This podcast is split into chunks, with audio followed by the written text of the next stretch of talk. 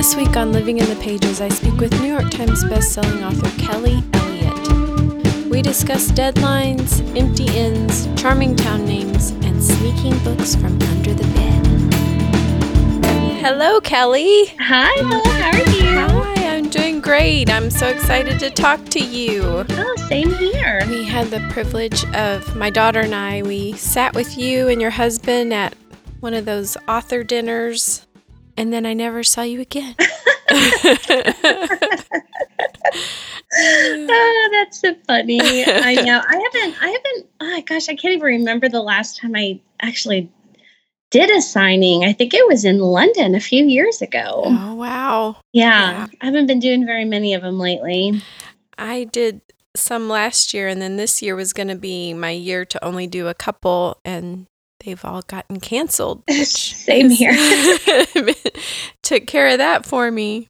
exactly. Mhm. Exactly. Well, how have you been? I've been well, just enjoying our beautiful weather here. Has it gotten a little bit warmer where you are? Good. Yes, it's beautiful. That's good. Are you in Texas? I am. I'm Okay. right outside of Austin in a little town called Wimberley. That's a beautiful name for a little It's- town. and it's a perfect little town. It is. It's like one of the last small towns of Texas that's still trying to hold on to their their small town roots and not get too big and but they're doing a pretty good job, but we're still growing. This whole area is is, is pretty popular. So I love that. So, are some of your stories based on Wimberley? You know, I've, only ever written one book of mine that was based in Wimberley.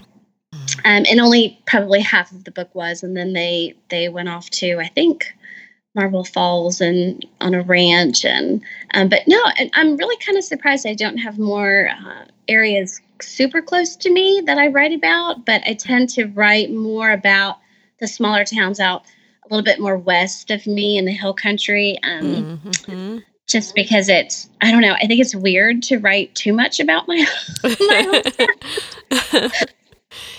so I tend to kind of stay away from it. But I have written one that was based here in Wimberley. It was a fun little book. Do most people around town know you're a writer and read your books? Um, a lot of the a lot of people in my neighborhood do. um, I have, oddly enough, have run into a few people who have recognized me, which is was weird. Um, I think one of the most insane moments I've ever had is when I was going to the grocery store, um, and it was in this little town called Dripping Springs, which is right on the other side of me. And I got out of my car, and These this woman- names. I know they're crazy, right? Uh, she was sitting in her car and her windows were cracked. And I paused for a second because I recognized the book she was listening to. oh my and I didn't want to seem like a creeper. And so I kind of went around to the back of my car and was like trying to eavesdrop. And she was listening to one of my books. and I oh. was just, I could not wipe the smile off my face the entire I mean, I'm sure that whole shopping trip, people were looking at me like, uh, why is she smiling so big? oh, that's but that was pretty great. neat. That was pretty neat. But it is, yeah. It's if they if they do know, I do notice like some people will kind of it's a small, smallish town, but not too small. Hmm. But it's it's weird to have your neighbors follow you on on Facebook and uh Yeah, that's got to be so and, odd. and make comments. yeah, it is. I'm like, um, okay. I keep forgetting that you know everything is all my posts are pretty much public. So I can see why you don't write about Wimberley then. yeah, yeah, and I have to be really careful too. It's like you know the things that I say, and you know because I, I I do. It's like my neighbors are are creeping on me. well, by the time this airs, things may be way different, probably will be. But for now, how have you been doing the past few months at home? Um, you know, I've been pretty good. I'm pretty much a, a homebody anyway. I live, it takes me about 25, 30 minutes just to get into the grocery store. So I Mhm. don't tend to leave too often. So it's it's been okay, but my daughter is in college and so she's back home. Mm-hmm. And this is going to be crazy to say, but it's been a huge adjustment having her home. I bet. Um, it's just things have changed in the two years that she's been gone, and so she's bossy, and I'm like, hey, wait a minute. I'm still the, the mama. reverse here.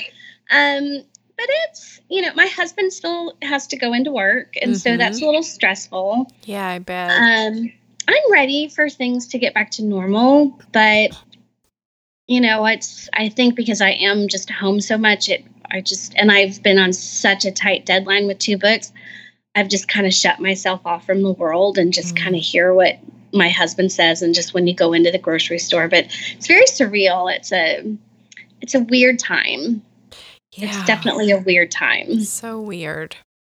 Yeah. How about you? How have you been doing? Um, well, I'm an extreme homebody too, so I I just feel very fortunate that I've been able to just keep staying home. Yeah. But um yeah, it, it it's stressful even not going out much at all, just the thought of I don't know, all the unknowns, I guess, are yeah can drive you a little bit crazy. So I've just tried to each day stay sane and just doing my thing. Yeah, I er, I learned early on to not obsess over the top. The, I mean, for for days and days, I was just watching the news and watching the news, and I was it. I it was kind of starting to give me a little bit of anxiety. So I'm like, you know what? I'm just I can't do this. Mm-hmm. I can't mm-hmm about this like this. So that's helped me. Thank too. goodness for a deadline, right? so you've had two book yeah. deadlines. I'm reading Lucky in Love right now, which is so great. I love Truett and Saren. Is that how you say their names? Yeah. Truett and Saren. Yes. And exactly, Roger. uh, they're great. It was a fun book. What's the other book you're working on? I finished up the third book in the Meet Me in Montana series, which is titled Good Enough. Um, it actually the first two books were with Montlake. Uh, so I finished that one up, sent it to my agent, and then I had to finish up the next book in the Seven Bride series, which is Feels Like Home. And I was super far ahead, like way far ahead, and I think I got a little too cocky. Aw. with you know thinking oh, I got this. Uh, so I just finished Feels Like Home the other day and I wrote it in two and a half weeks and I was oh exhausted. Goodness. Oh, how did you do that? I'm a pretty fast writer anyway. Mm-hmm. Um, I've only ever done that with one other book and that was never enough. I wrote it in about pretty much about two and a half weeks also i just was consumed by the story and just couldn't stop and i was also out of town i went to uh, seattle tacoma mm-hmm and went to a PBR event because the book was about a, a, professional bull rider. And I was just inspired. And so I pretty much wrote half the book, I think, in that trip. Wow. But um, so I tend to write books, usually takes me about a month. Mm-hmm. Um, so this one was hard though, like I said, with my daughter home. And so I actually ended up packing up my stuff and I went to a historical inn in the town that it's based in, Comfort, Texas. And I was the only ah. person there. I had this whole inn to myself with the with the innkeeper there and I just I knocked it out. I don't know how I did it, but I just enjoyed the peace and the quiet and it was really one of my favorite little towns and it was kind of sad because it almost felt like a ghost town. There was nobody there, but mm. every day at five o'clock, the locals would come and sit on what's called High Street, which is the main little historical street. And they were all keeping their distance. And I would just sit in my room and watch them all and write. And it just was, it was a weird time, but mm-hmm. but a neat time if that makes sense. Yeah, so, it does sound amazing. Yeah, it was pretty. It was pretty. I kind of felt like I had the whole town to myself. Although eating was difficult because everything's closed. I bet. oh.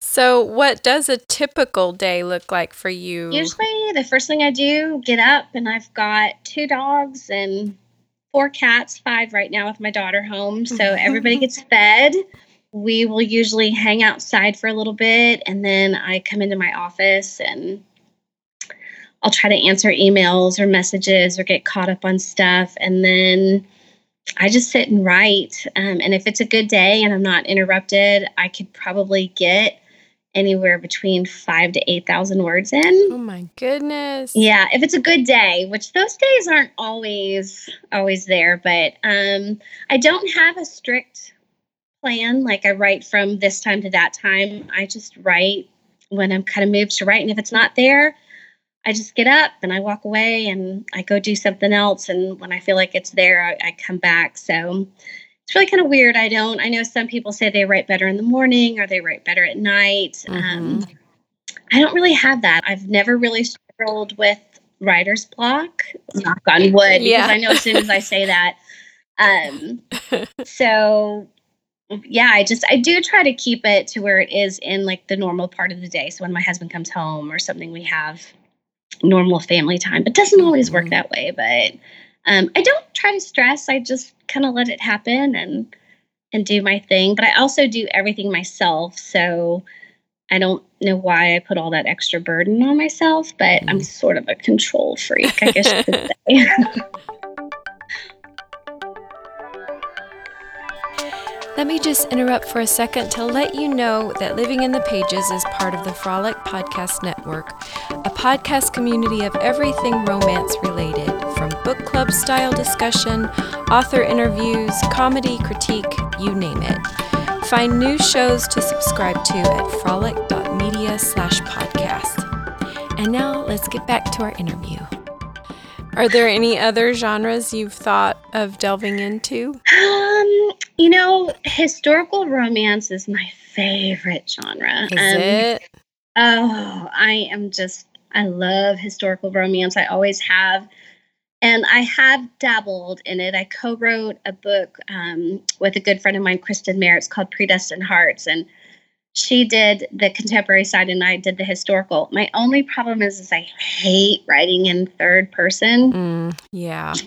And so this, what I I wrote in first with this, which is, you know, not really you don't really read very historical books that are written in first person, but I would love to try to do it, but I don't know if I have the guts to do it because it's just Ooh. such a the readers in historical are just so passionate and it's mm-hmm. i don't know if i can i don't know if i could put myself out there like that's not what they would say yeah that's not what they would do so it's it's a dream that maybe someday i'll do it i kind of have an idea tucked away but right now it just it hasn't been something that i could i could do but so yeah, i would say historical pretty much i love contemporary romance i don't really mm-hmm. see myself veering away from that. Are you a big reader? Yes. Usually yes. historical, or do you have other genres you love reading? Oh, not always just historical. I'll go on a historical binge, but um, I think one of my favorite authors is Jennifer Probst. Mm-hmm. I love her. Love her. Um, love contemporary romance. Um, just, I think I have been reading since, gosh, since I could remember. I remember sneaking in my sister's room and pulling out a romance book that she had under her bed and reading it and thinking, she's going to get in so much trouble if our mom finds this book. oh, that's hilarious. And I remember my husband used to tease me because I could not wait to go to Barnes and Noble to buy books. And he would be, why can't you just get a library card like a normal person? I'm like, oh, that's not the same thing. I have to keep the book. So when they first came out with the Nook, I was ecstatic the idea of just that instant mm-hmm. glorification when you could just click a button and your book would appear. Oh, I loved it. So ever since then, I was like, yep, this is it. But yeah, I've been very much a lover of, of reading. What advice would you give writers just starting out? You know, I think the biggest thing for me is I get a lot of people who say they get stuck and they can't um, they can't progress and they keep going back and they're stuck with the same few chapters. And I always tell them for me, I think the biggest thing you need to do is write for yourself. Mm-hmm. Write what you want to write, not what other people want you to write or what's expected of you to write. And just sit down and write that first draft. Just write it, get it out, get it done, and then go back. I am not a write a few chapters, go back and read through it would take me forever to write a book if I did that. Mm-hmm.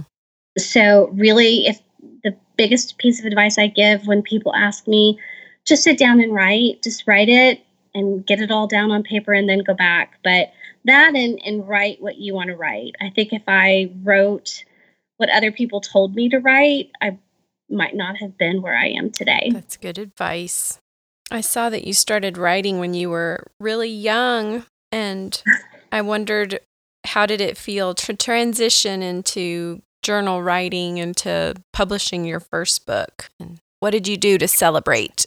what did I do to celebrate? Oh my goodness. Um, we probably went out to dinner. I think it really took me until I, I my fourth book, I hit New York Times with it. Sweet. And I don't really think it hit me until I dropped my daughter off at school and I was driving home, and my agent had called me and asked uh, where I was, and I told her I was driving, and um, I pulled off on the side of the road, and I just remember when she told me, I just burst into tears. Um, and I think that's when it hit, and I think that's when I was like, okay, okay, this is pretty neat. um, but those first couple of books were just such a whirlwind that I don't even know if I allowed myself time to even think about it. Kind of almost like you're like, this is almost a little bit too good to be true. So you don't really want to mm-hmm. think too much about it. So I didn't do a whole, whole lot of like, woohoo, until that, that fourth book with that New York Times. And then I, Lord knows what I did. I know I opened up a bottle of champagne. I know nice. that. Well, let's do a fast five. I will ask you questions and you answer off the top of your oh, head. Oh, Lord. Okay. Last movie you loved? Probably Frozen 2. What's on your nightstand? Uh, a Bible. What's something that would surprise us about oh, you? Oh, gosh, I'm pretty open. uh, I'm definitely afraid of heights. Oh. What did you have for breakfast? Um, I had a protein bar. Snapshot of a favorite memory. Probably the first time my husband told me he loved me. Aww. Sweet. Even though he just gave me a Valentine's Day card two days ago, I'm like, um, you're a little late. Why now? I know. He said he had two of them. I'm like, why did you have? Because he gave me one on Valentine's Day. I said, why did you have two? And he goes, well, I wanted to surprise you and give you one in the morning and one at night. And I forgot I had the other one, and I just found it in my car. Cute. Yeah, he's precious. Well, it's time for us to sing a song. Okay. Ooh, I like your answer. I won't promise my voice will be good, but I'll give it a try. It doesn't have to be good at all. Am I supposed to pick which one we're going to do? You pick. Um, how about What a Wonderful World? Okay. Okay. I see trees, trees of green, red, red roses too. I see them bloom for me and you.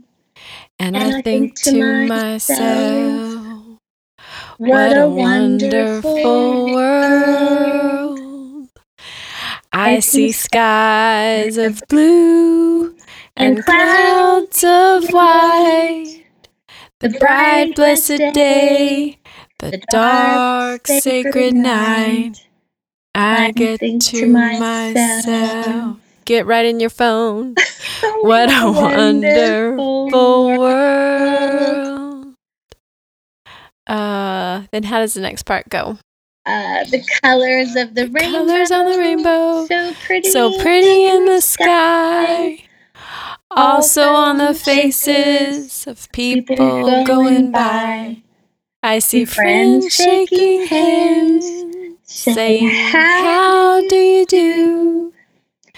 They're, They're only saying, I love, love you. you. See, this song is so long. Babies crying. I watch them grow. They'll learn so much more than I'll ever know. And I think to myself, what, what a wonderful world. Let's do it. Repeat. I think to myself, what a wonderful world. Yay! oh goodness. uh, I won't be having anybody knocking on my door to do do an album. I know that. oh, thank you so much for doing this today. Oh, thanks so much for having me. And I hope you have a great rest of the day and you get all done with your deadlines. Thank you. Thank you. You as well. And you too. You. Enjoy this day. I will. It's beautiful here. Get outside. Yes, definitely. All right. Take care, Kelly. All righty. You too. Bye bye. Bye bye.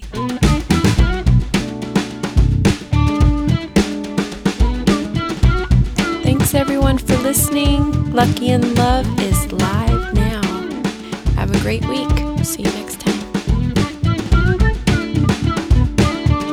Living in the Pages is now part of the Frolic Podcast Network. Find more podcasts you'll love at frolic.media slash podcasts.